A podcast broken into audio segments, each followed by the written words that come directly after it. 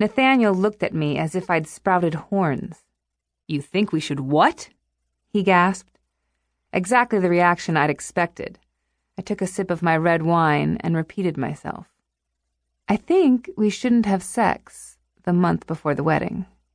I was afraid that's what you said. He tilted his head. Why? I picked up my napkin and pretended to wipe my mouth in order to hide my smile. Why? This from the man who had been so scared to talk about anything at the beginning of our relationship? Quite a change from the one who sat across the table from me now.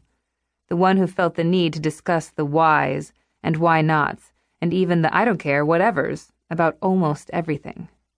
I know the napkin trick, he said with a smile of his own.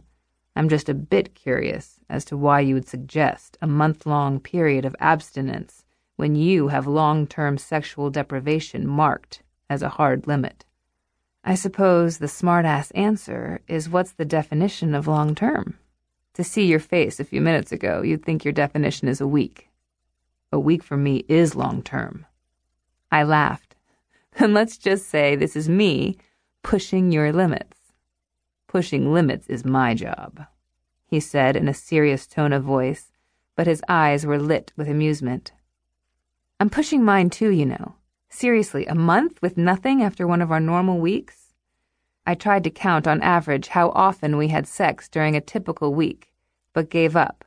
Between our everyday lives during the week and our weekend lives when I wore his collar, well, there was a lot of sex. It's not as if I've never gone a month, you know, Nathaniel said. And by abstaining, do you mean just us together, or can we get off individually? I couldn't help it. I laughed again.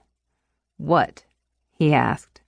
Just you being you, trying to establish the rules of something we haven't even agreed to yet?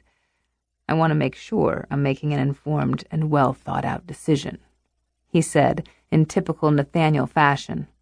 Always the planner, always with backup plans.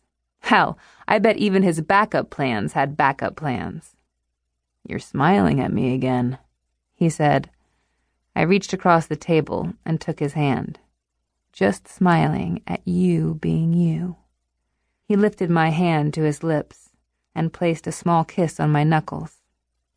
So, tell me why we should do this month long thing.